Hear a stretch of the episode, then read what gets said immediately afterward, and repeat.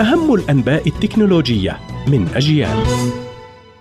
إليكم نشرة التكنولوجيا من أجيال. أهلا بكم. شركة أبل تعترف بأن الإطار الجديد المصنوع من التيتانيوم ل iPhone 15 Pro و iPhone 15 Pro Max يمكن أن يتغير لونه مؤقتا ونشرت تقارير أنه بمجرد الإمساك بالهواتف يمكن أن يغير لون الهيكل وهو ما أكدته الشركة موضحة أن التغيير يحدث بسبب استخدام مادة التيتانيوم خفيفة الوزن بدلا من الفولاذ وهذه المادة قوية وخفيفة لكنها تتفاعل مع الهواء ومع الجلد.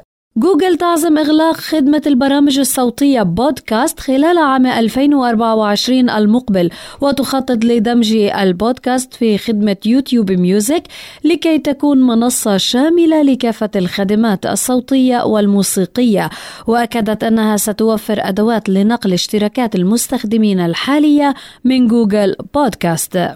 العلامة التجارية التابعة لشركة Nothing CMF تعلن عن أولى منتجاتها القابلة للارتداء وتشمل سماعة أذن لاسلكية وساعة ذكية بالإضافة إلى شاحن سريع.